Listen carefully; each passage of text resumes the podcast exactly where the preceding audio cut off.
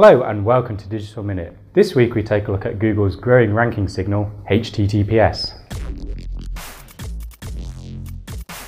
Back in August 2014, Google announced that it would start using HTTPS as a ranking signal, albeit relatively small, affecting just 1% of search results.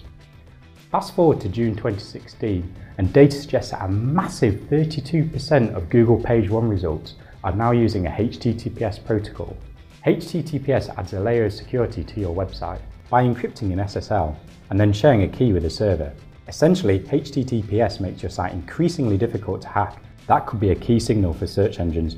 If this trend continues to grow at its current pace, it's something that brands really need to start thinking about, if you haven't done so already. One thing that we'll certainly be keeping our eye on is the HTTPS adoption rate, as we expect that there could be a further HTTPS algorithm update in the next 6 to 12 months. We spent time crunching the data on just how much influence HTTPS appears to be having, and you'll find that in-depth analysis over on our blog. Thanks for watching, I'm Steve Chambers and that was your Digital Minute.